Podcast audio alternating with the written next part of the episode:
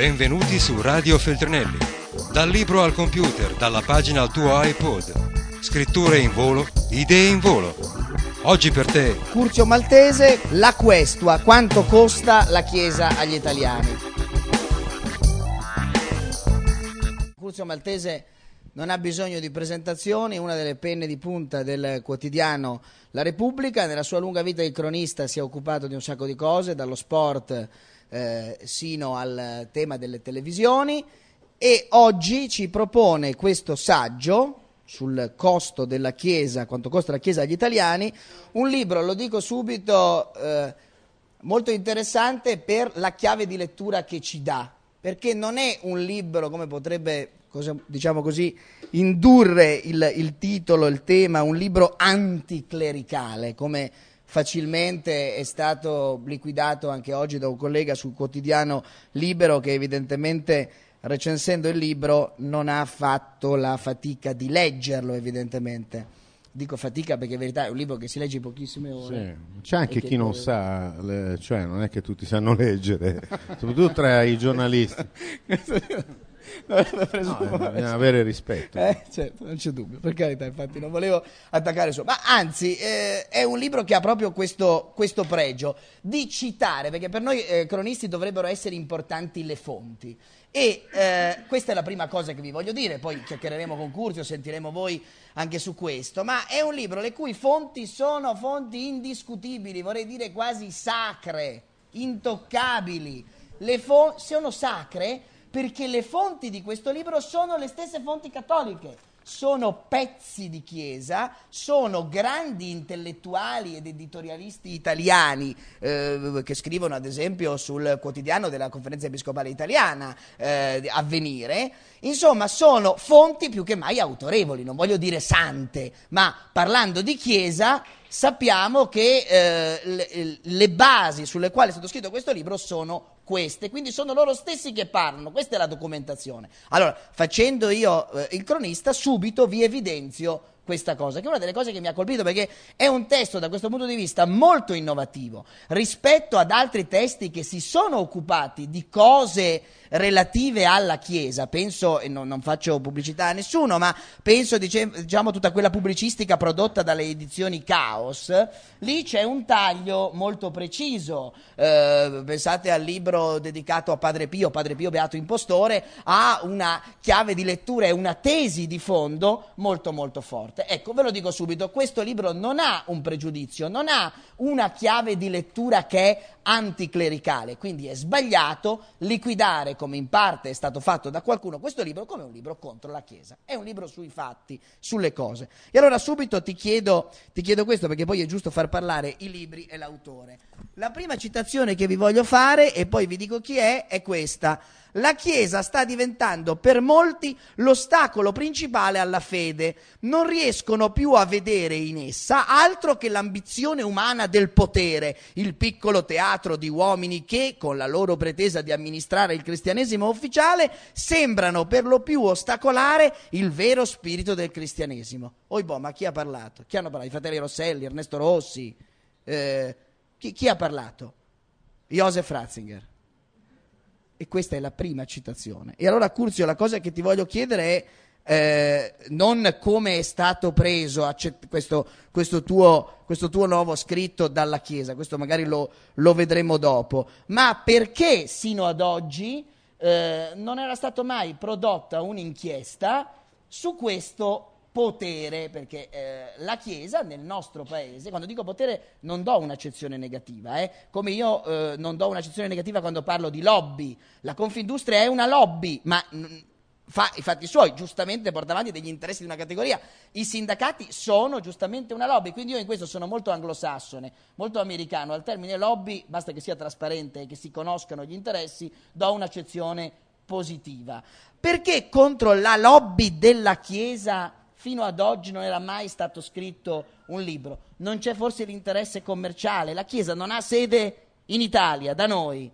Perché un'istituzione a noi così vicina? I preti vanno sempre in televisione a parlarci tutto, dal caso Cogne sino, sino al, eh, ai Dico, ai Pax, eccetera. Perché sino ad oggi non era mai stato prodotto. Forse è una domanda stupida, ma no, mi interessa no, da te un giudizio no, su questo. Diciamo, ci vorrebbe un altro libro, ma stati, sono stati scritti molti libri all'estero su questi temi e non in Italia. Eh, c'è un andazzo che io non trovo esaltante, il giornalismo italiano, di fare un po' di scandalismo, di pettegolezzo. Di... E poi a me invece colpiscono le cose che sono sotto gli occhi di tutti e di cui nessuno parla. Questo è un libro molto semplice che analizza una questione e documenta un aspetto singolare tra i molti singolari del nostro paese. Nelle democrazie le cose funzionano così da due secoli, dalle rivoluzioni, che eh, le tasse si pagano per le scuole, eh, costruire i ponti, gli ospedali, mantenere l'apparato dello Stato, cioè si dovrebbero pagare. E poi se uno vuole eh, dare dei soldi a una sua ideologia o una sua, per una sua convinzione religiosa, può farlo e eh, li dona. E questo è il meccanismo che con alcune diciamo, aggiustamenti, perché poi ci sono stati paesi dove, stato, dove ci, sono, ci sono accordi concordati, eccetera, ma anche nei paesi concordatari, e anche nei paesi che hanno firmato il concordato durante regimi fascisti, come per esempio la Spagna, in realtà si è andati ormai verso quella direzione democratica, di normale democrazia, che, uno, che uno paga le tasse per altre cose, dà a Cesare diciamo quel che di Cesare, e poi se vuole dare a Dio, eh, al suo Dio, alla sua convinzione religiosa, eh, si mette i soldi in tasca e versa dei soldi. In Italia non funziona così. In Italia funziona che lo Stato prende dalle tasche dei cittadini una cifra che, ogni, eh, che io ho quantificato e stando prudente, poi spiegherò anche se qualcuno vuole sapere perché questa prudenza, una cifra che va dai 4 miliardi e mezzo ai 5 miliardi di euro ogni anno, cioè una cifra superiore a quella che è stata calcolata nei libri di successo di eh, ehm, di Salvi e Villone e in quello ancora più di successo meritatamente di Gian Antonio Stella e Sergio Rizzo, la casta, una cifra superiore a quella che noi versiamo per mantenere il ceto politico. Questi 5 miliardi li prende dalle tasche degli italiani che in gran parte non lo sanno e li versa per mantenere una confessione religiosa, come se esistesse una religione di Stato. Questo fatto di per sé, secondo me, è sorprendente e, e mi ha sorpreso perché io non lo sapevo in queste e, e quindi volevo in qualche modo eh, rendere, partecipe, eh, i, i, rendere partecipi i lettori di questa mia scoperta, probabilmente ingenua, e i meccanismi in cui avviene, i meccanismi in cui avviene questa tassa ecclesiastica che gli italiani pagano in misura, ripeto, superiore a quella del costo del ceto politico e questo avviene solo in Italia in questa misura e in questo modo, con queste modalità, io racconto eh, come avviene. Come avviene che ogni anno noi paghiamo una mezza finanziaria in ogni caso per mantenere la Chiesa Cattolica. Le varie voci che compongono questi 5 miliardi, che sono l'8 per 1000, eh, l'insegnamento della religione, eh, i, eh, le sovvenzioni di Stato, gli aiuti di Stato alla, alla, sanità e alla scuola privata che sono in Italia in, in, maniera cospicua sanità e scuola privata cattolica, le esenzioni fiscali a tutta la rete att- di attività, non dico gli oratori, la rete di attività vera, commerciale, di proprietà del, eh, degli enti ecclesiastici, le esenzioni sull'immenso patrimonio immobiliare della Chiesa. In più racconto due altre storie, perché raccontando questa cosa che gli italiani non conoscono, perché il vero tabù è questo, eh. poi in Italia un po' ce la raccontiamo, ma eh, la verità è che si può benissimo parlare male di Berlusconi, si può, anzi praticamente si deve in questo momento parlare male della sinistra, parlare male di tutte e due, del sindacato, se critichi tutti ti lamenti che c'erano tutti con te, ma in realtà tutti ti danno retta perché qualche volta fai piacere all'uno. Questo è un argomento tabù, su questo proprio non si può dire, qui non si va in televisione, non si va alla radio, non, si non se ne discute, nessun politico ti dice niente. L'ultima volta che in Italia un pazzo in Parlamento ha presentato un emendamento alla finanziaria per introdurre in Italia una forma di tassazione sui beni ecclesiastici che c'è in tutta Europa, nel resto d'Europa si fanno anche altre cose che in Italia susciterebbero orrore, ma insomma eh, questo parlamentare che era Boselli, socialista, probabilmente è, è, un altro radicale che è uno dei collaboratori Maurizio Turco, Maurizio Turco di, que, eh, di, questo libro, una delle fonti di questo libro, ripeto, come ha, ha, ha, già detto David, la gran parte delle fonti sono cattoliche, sono la CEI stessa, perché poi non è che viene nascosto nulla se uno lo vuole conoscere eh, sono dati tutti Basta dati sapere ufficiali. dove andare a cercare. perché- Basta sapere dove andare a cercare. Quello incuriosito quando tu hai detto io sono andato sul sito della conferenza episcopale italiana. Il sito della conferenza episcopale italiana è una fonte di informazione straordinaria. Il problema è che naturalmente non è visibilmente la, la questione dell'8 per 1000. L'8 per 1000 già nessuno sa come funziona il meccanismo dell'8 per 1000, ma insomma in estrema sintesi questo meccanismo studiato da Giulio Tremonti vent'anni fa, oltre vent'anni fa, è un Quando meccanismo era socialista. quando era più scriveva su manifesto, ma insomma simpatizzava per Craxi dall'estrema sinistra. Poi in Italia basta che stai fermo un paio di mesi e tutto gira intorno, ma comunque lì ha fatto una serie di percorsi, adesso sapete dov'è. Eh, Tremonti ha studiato un meccanismo di voto fiscale cui, che esiste solo in Italia, per cui esiste solo per Chiesa, per, per le confessioni religiose, perché già il 5 per 1000 che è quello che andrebbe alla ricerca, funziona in tutt'altro modo, molto più penalizzante. Per cui al- il 35% grosso modo degli italiani eh, indicano Chiesa Cattolica l'8 per 1000, alla Chiesa Cattolica va oltre il 90% dell'8 per 1000, cioè va un miliardo di euro l'anno e- ed è una fonte diciamo, di finanziamento pubblico della Chiesa Cattolica eh, l'8 per 1000, anche lì se vai sui eh, sul sito della CEI ti raccontano come lo spendono. Ma eh, i contribuenti vanno sul sito della CEI? No, i contribuenti vedono gli spot. Gli spot sono al 90% spot sulla carità in Italia e nelle missioni all'estero. Eh, la carità è, è soltanto il 20% eh, del miliardo di euro che ogni anno la Chiesa Cattolica prende l'8 per 1000, 800 milioni non vanno alla carità, sono 200 milioni che vanno alla carità, poi eh, a guardare gli spot sembra che sia la totalità. Io per raccontare un po' questo paradosso ho inseguito il ricordo di uno spot che era quello sullo tsunami.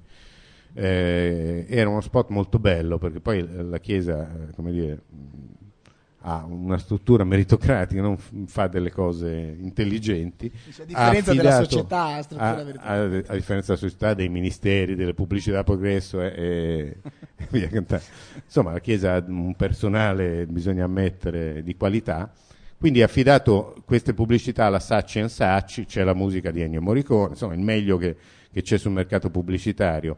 Eh, lo spot sullo tsunami era costato 9 milioni di euro, alle popolazioni dello tsunami la Chiesa Cattolica ha dato 3 milioni di euro, cioè un terzo del costo dello spot. Il libro è pieno di racconti di questo tipo, non c'è nessun tipo di considerazione, cioè io non sono di freddi, non, eh, non- non ho n- nulla personalmente contro, per- perfino ho fatto l'elementare, lo racconto, dai preti mi sono trovato anche benissimo, quindi non non ho nessun trauma infantile, non parlo mai di cose che fanno vendere, tipo la pedofilia e tutte queste cose che non riguardano la- diciamo, il racconto di questo libro. Non è un libro contro la Chiesa, è un libro in favore di uno Stato laico che in Italia non c'è. In Italia non c'è lo Stato laico. Poi dicevo ci sono due capitoli, uno è l'inizio della sapienza, eh, è il racconto di che cosa è davvero accaduto alla sapienza. E io ero partito pensando che i professori avessero torto, francamente, e siccome non è che scrivo a tesi, ho ho anche pensato, faccio un libro, dico anche che c'è un anticlericalismo esagerato, e poi racconto invece. Ed ero partito, come dire, per indagare sui torti dei professori. E ho scoperto strada facendo che i poveri professori della Sapienza sono stati totalmente manipolati in questo paese dove certo un certo odio per la scienza c'è in assoluto, è un paese dove si preferisce di gran lunga Da Galileo in poi, diciamo. da Galileo in poi, e poi è un paese dove, questi tra l'altro sono grandi scienziati, dove si preferisce di gran lunga Di Bella a Veronesi, dove uno va in televisione e dice che Veronesi è un delinquente, lui ha fatto il geometra, ma va benissimo, nel senso che non è che devi sapere di che cosa stai parlando. Allora, il, eh, e alla fine di questo, di questo eh, libro c'è una questione che non riguarda, diciamo, il, siccome c'è tutta una, una grande eh, parte che non può essere quantificata nei costi eh, eh, annui no? nella tassa, per esempio quanto, quanto, costa, chi lo sa quanto costa, quanto è costato agli italiani in tutti questi anni lo IOR. Noi sappiamo che lo IOR è costato eh, migliaia di miliardi e migliaia di famiglie rovinate eh, nello scandalo, nel crack dell'Ambrosiano. In realtà lo IOR ricompare in tutti gli scandali, da Mani Pulite come banca di riciclaggio, da Mani Pulite al, al um, riciclaggio di capitali mafiosi fino perfino a Calciopoli, c'è sempre un capitolo in cui ricompare lo IOR. E quindi racconto in questo capitolo senza partendo lo IOR che non si conosce più, perché sullo scandalo ambrosiano sono stati lì scritti eh, decine e decine di libri, giustamente perché è una storia molto appassionante, com'era, e molto cupa, come era piena di cadaveri, peraltro, come si sa, a cominciare da Roberto Calvi, ma eh, da Ambrosoli, eh, qui a Milano poi è importante ricordarseli, Alessandrini che, è, che è, stato ucciso da, dai terroristi, ma insomma era il magistrato che aveva indagato su quelle cose e diciamo non è stato particolarmente protetto in seguito. E, e, su quella storia è stato scritto molto. Dopo, sul resto, su tutte le storie in cui è entrato Lior, non è stato scritto niente. Ecco, permettimi questo di introdurre, perché questo è un capitolo molto interessante da analizzare e che, come ricordava Curzio, non è una storia mai raccontata in televisione. Lo stesso Mixer si è fermato alla vicenda notissima dei frati neri, della morte di Calvi e quant'altro. Però attenti perché poi la penna di Curzio voi la conoscete, magari chi, chi di noi ogni giorno legge Repubblica la conosce, ma in questo è molto efficace, poi lo riprendiamo e lo commentiamo. Dice Curzio, ehm, lo IOR, intanto l'acronimo IOR ha un nome dolce, no? Innocuo. Perché lo IOR sta per eh, Istituto Opere Religiose.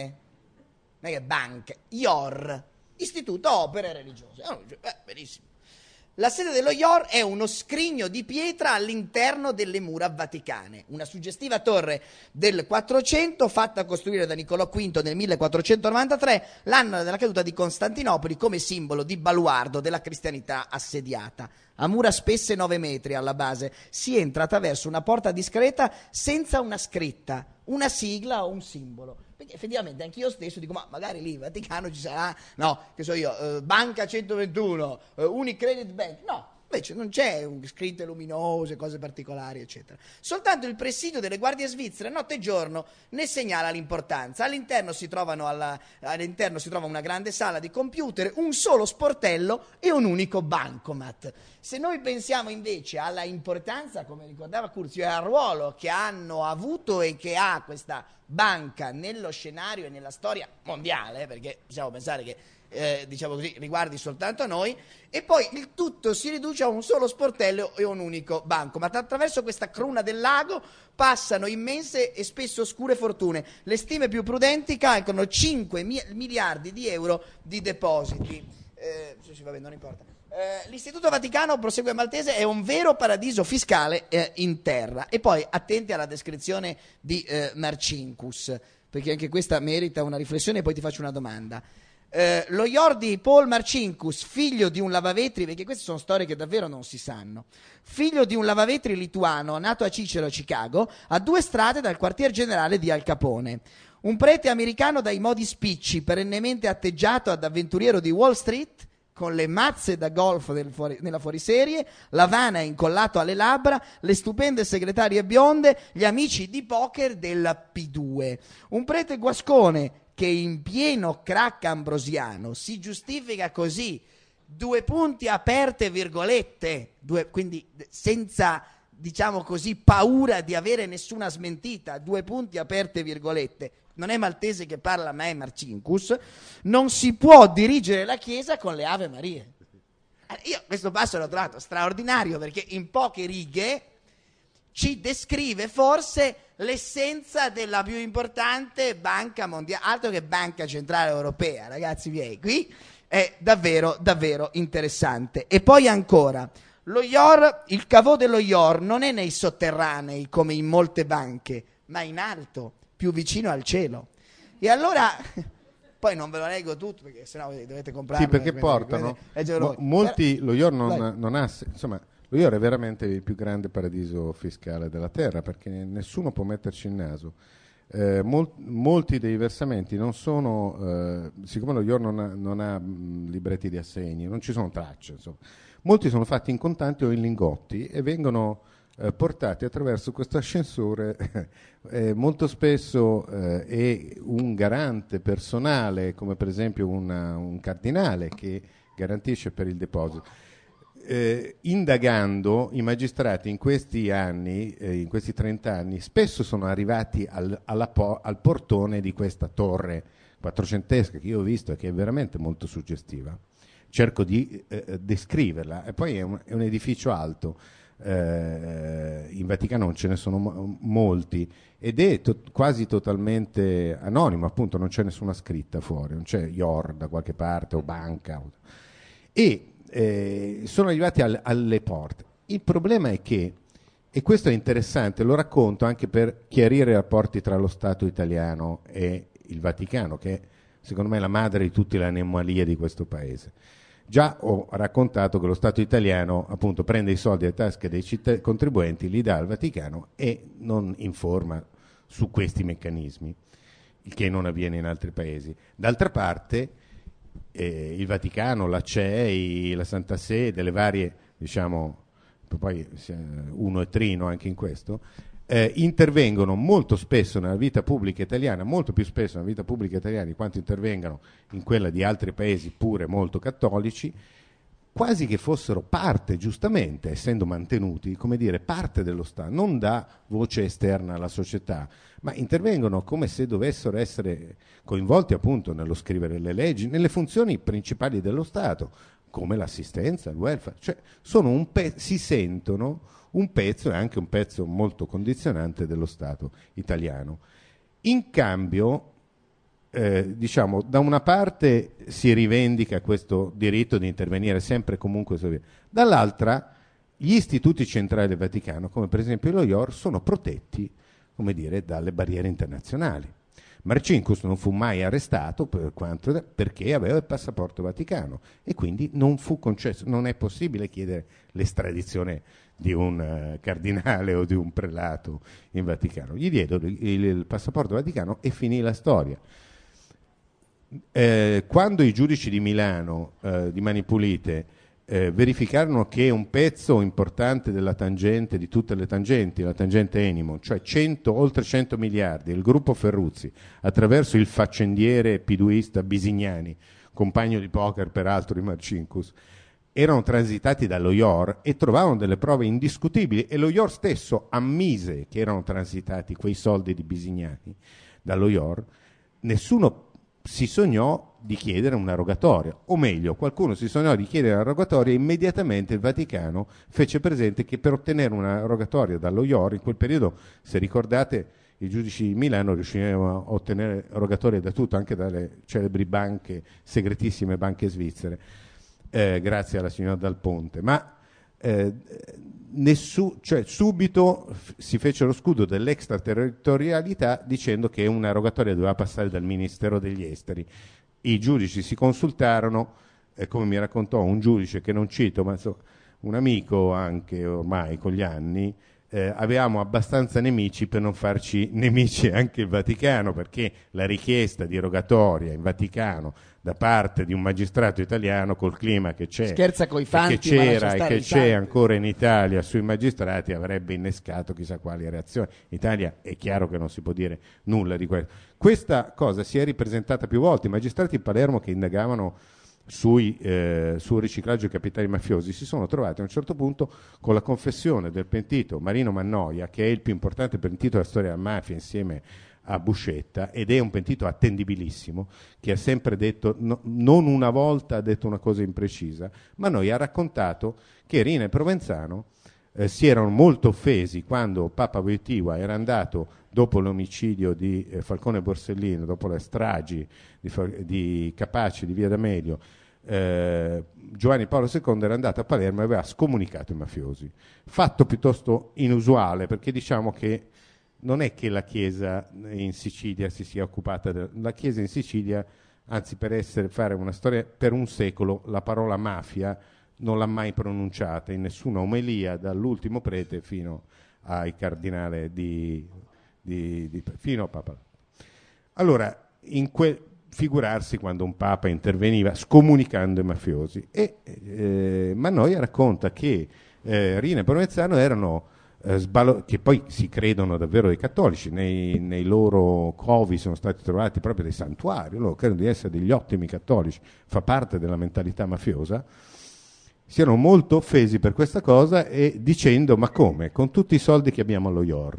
Su questa traccia nessuno ha potuto indagare perché appunto allo IOR nessuno può mettere il naso. L'ultima volta è capitato con Calciopoli perché i soldi della GEA, della società del figlio di Moggi, della figlia di Geronzi e dei figli degli altri, diciamo, pezzi grossi romani, del calcetto. I, fur- i furbetti del calcetto, eh, erano transitati lì secondo i magistrati romani, ma non si può verificare. E, e questa è una storia che si, che si ripete nella storia degli scandali finanziari italiani. Quindi non è che è anche questo un costo, anche se è difficile calcolare. No, no, non c'è dubbio. Eh, infatti, leggendolo eh, mi ha colpito soprattutto una cosa, cioè eh, ha ragione Curzio quando ci ricorda che, ad esempio, parlando delle grandi banche italiane, eh, c'è un obbligo di legge della trasparenza dei bilanci.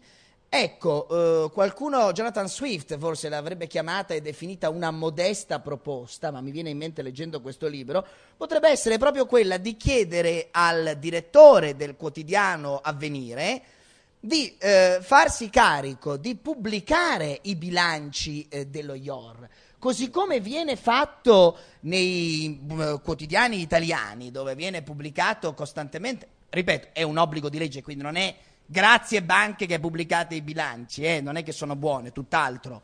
Ma voglio dire, sarebbe interessante, anziché rispondere a questo libro dicendo mh, mm, falsità, menzogne, non si tocca la Chiesa, non si tocca il Papa e chissà chi altro ancora, beh, una modesta proposta sarebbe quella di dire, pubblic- fate l'atto, cioè spiegateci perché no.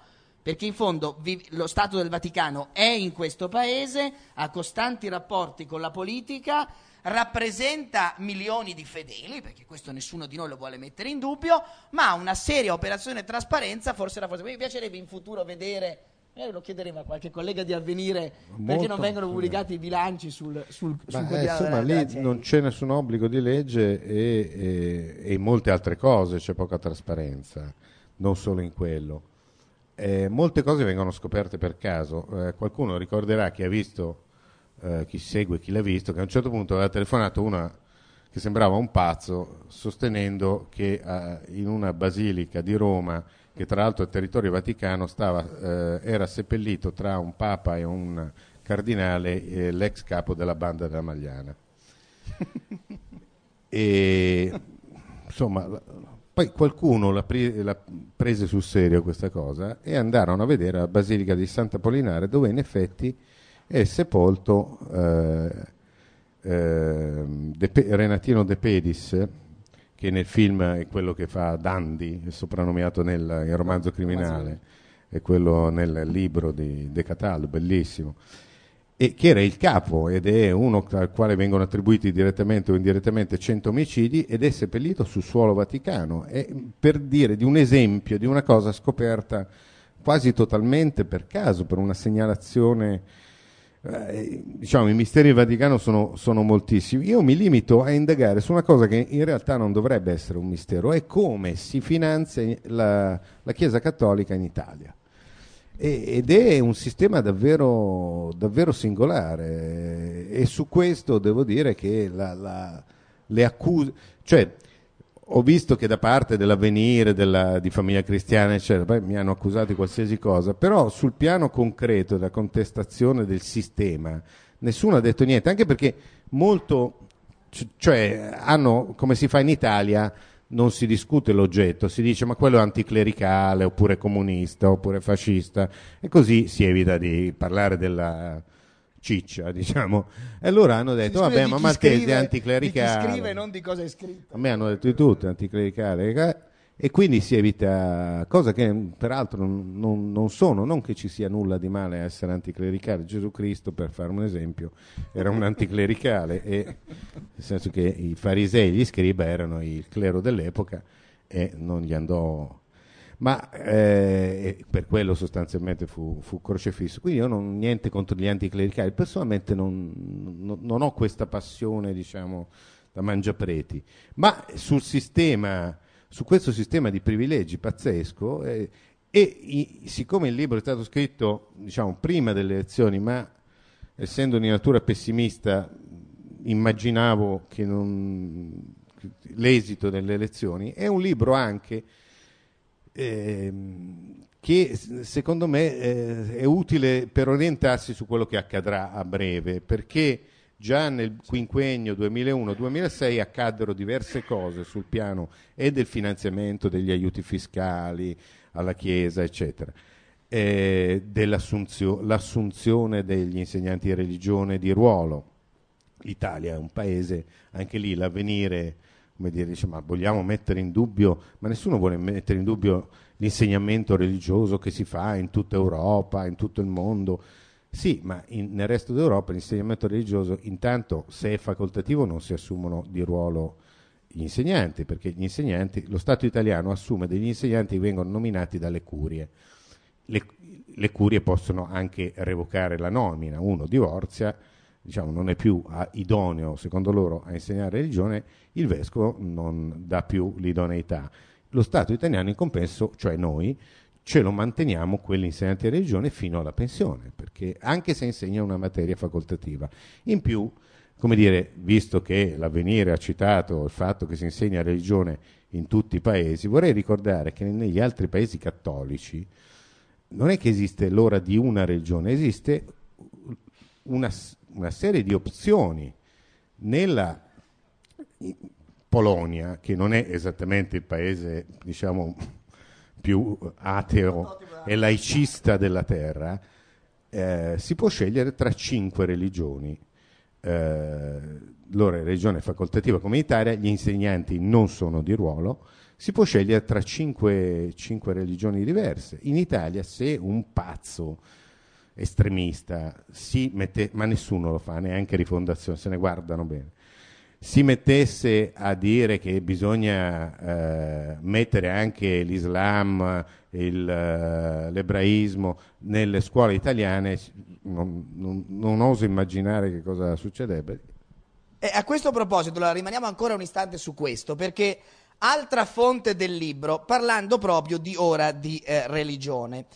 Vi dico che cosa ha detto e poi vi dico chi è. Fosse per me, la cancellerei subito. In una prospettiva cattolica la formazione religiosa può essere solo una catechesi e nelle scuole statali, che sono pagate da tutti, non si può e non si deve insegnare il catechismo. Lo facciano le parrocchie a spese dei fedeli. Perciò ritiriamo i professori di religione dalle scuole pubbliche e assumiamoli nelle parrocchie tassandoci noi credenti. Chi l'ha detta sta roba? Giacinto, detto Marco Pannella, Maurizio Turco, qualche scatenato pazzo anticlericale eh, radicale. Smith, lì come si chiama? Uh, Smith, il, il, il, l'islamico che viene maneggiato in televisione come prototipo dell'islamico cattivo, quello che voleva togliere, ricordate, il crocifisso, oi, dalle, dalle aule, no?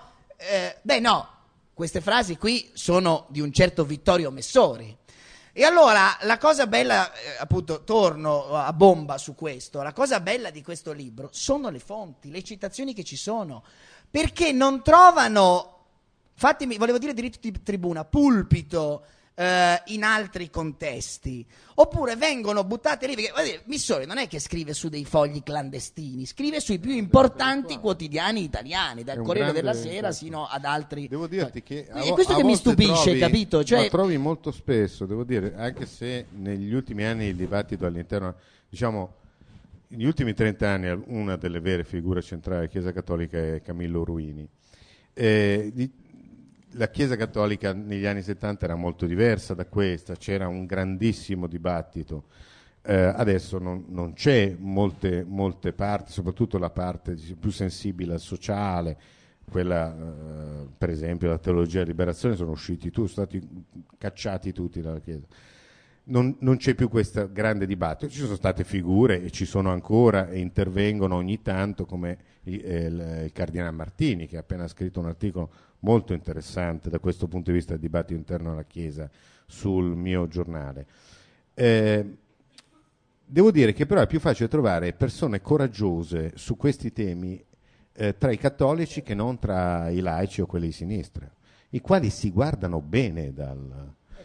Ma anche quando, adesso voglio dire, con tutto il rispetto, la simpatia, ma quando Veltroni è andato dal Papa e il Papa lo ha rimproverato di qualsiasi cosa a Roma, diciamo, fingendo di non... Di, poi loro sono bravissimi a dire, ah già, no, non c'era nessuna intenzione polemica e tra l'altro non sapevamo neppure che fosse il leader del, del Partito Democratico. Anche questo, scusa, non è un po' strano che il Papa sia costretto a fare le smentite poi? Sì, poi Cioè, vedi, è- come un Berlusconi no, qualunque fa una dichiarazione e poi c'è la smentita. è un po' Comunque, strano, quando, no? Quando Veltroni va lì e sente il principale il patrone immobiliare di Roma, locatario, alleato e principale, ma non lui direttamente, per carità, ma le proprietà ecclesiastiche sono diciamo, la, la- la- la vera fonte di arricchimento, sono state dei palazzinari romani.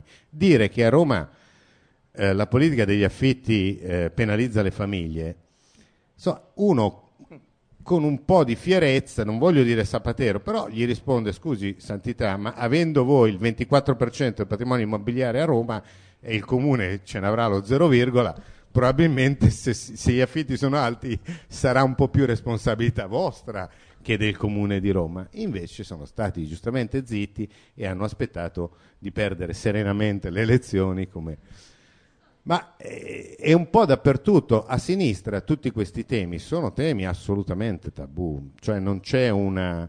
Eh, I dico sono una, eh, una- un genere di provvedimento in ritardo di una quindicina d'anni sul resto della legislazione euro- dei- da maggior parte dei paesi europei. Insomma, in Italia eh, sono stati silurati e non si faranno, poi eh, si è capito, non si faranno mai più. Questo paese è in ritardo di 20-25 anni su alcuni temi e eh, la prospettiva, diciamo, con i discorsi che si fanno sulla 194 è una prospettiva poco allegra anche da quel punto di vista.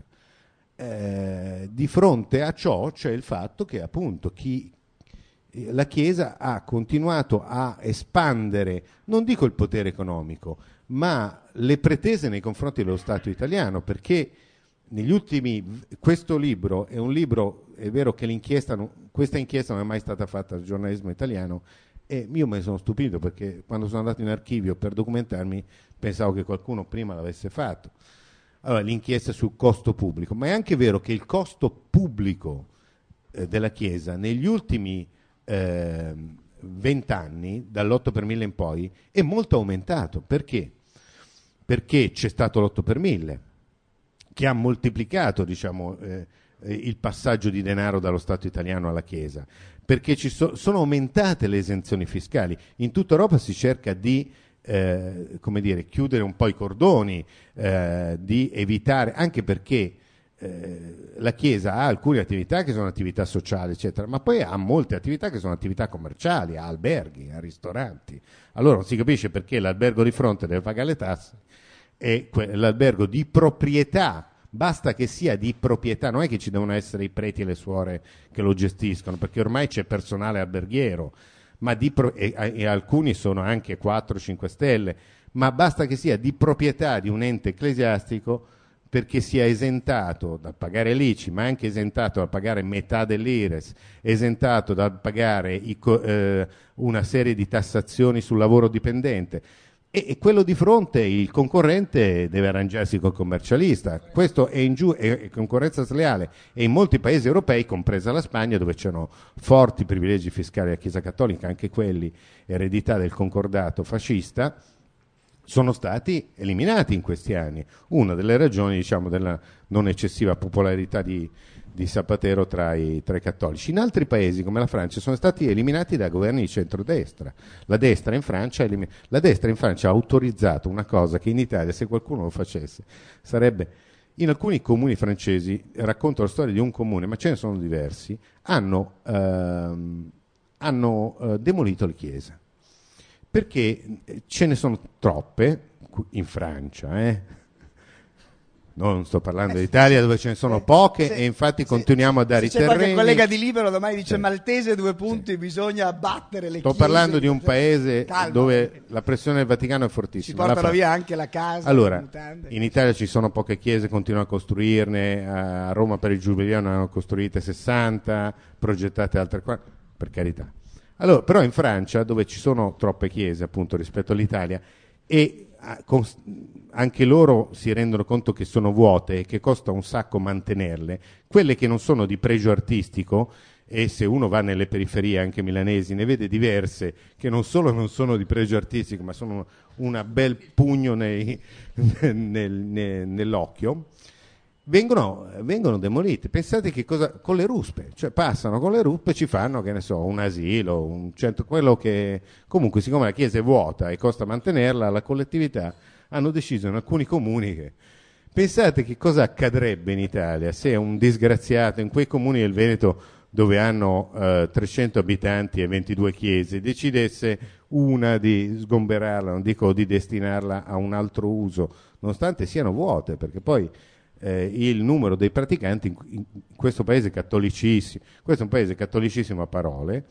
eh, dove il numero dei praticanti scende e dove, discutendo una volta con un uomo di chiesa, su questa, eh, eh alla fine di una discussione anche piuttosto animata, gli ho detto, ma scusi, ma perché voi in questo paese eh, accettate che vi venga dato questo obolo di Stato invece di chiedere ai vostri fedeli di, di, il sostegno come fanno altre comunità, eh, come fanno tutte le religioni in tutti i paesi democratici? E la risposta molto sincera è stata perché in Italia non raccoglieremo una lira se ci fosse certo. da questo paese cattolicissimo dove la natura degli italiani, come dice il Cardinale Ruini, è eh, cattolica e quindi bisogna interessarsi delle leggi perché fa parte dell'identità nazionale. Questo paese così identitariamente cattolico, se tolgono l'8 per 1000, eh, li, le, le, esenzioni, tutte le, le, varie regalie di Stato degli enti locali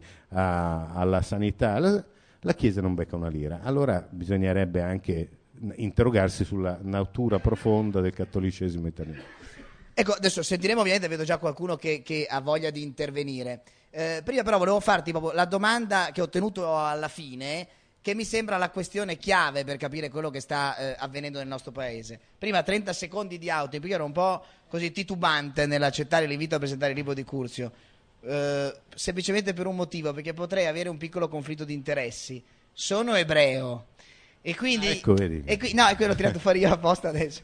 E, e quindi dico, ah, vado, non vado, ma caspita, poi facendo anche il giornalista qui in questa città, eb- andiamo al sodo perché mi piace dire le cose chiare, no? Un ebreo che presenta un libro contro la Chiesa e fa...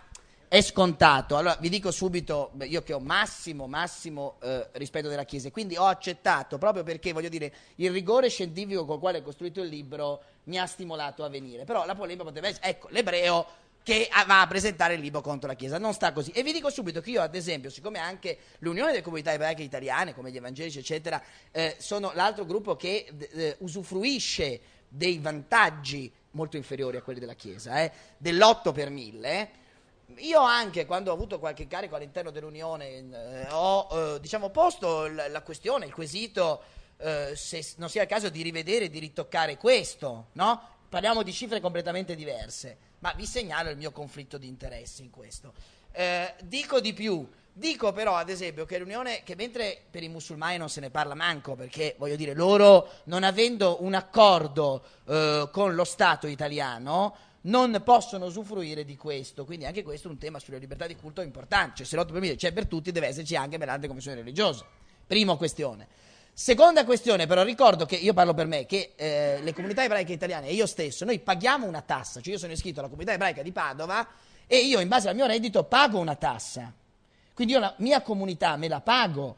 Non so invece quanti eh, cattolici che frequentano quel patronato, che vanno a quella attività della si pagano la tassa. Io ho una tassa di iscrizione di 800, non mi ricordo neanche, 900 euro all'anno che pago alla mia comunità, quindi i miei servizi me li pago. Allora, la questione è che eh, effettivamente per noi è già così, no? che ci sovvenzioniamo le nostre attività, poi anche noi usufruiamo dell'8 per 1000. Tolto il macigno del mio conflitto di interessi, e vi ho spiegato la ragione per la quale sono qua, perché il lavoro è assolutamente rigoroso e non, non ho frainteso nessun attacco diretto alla, alla Chiesa, pongo la questione politica e poi lascio a loro la parola. E la questione politica è questa: come mai in questo paese dal 1929 sino ad oggi tutti i governi, prendiamo quelli democratici e lasciamo stare i patti lateranensi, ma veniamo alle cose dal 48 in poi.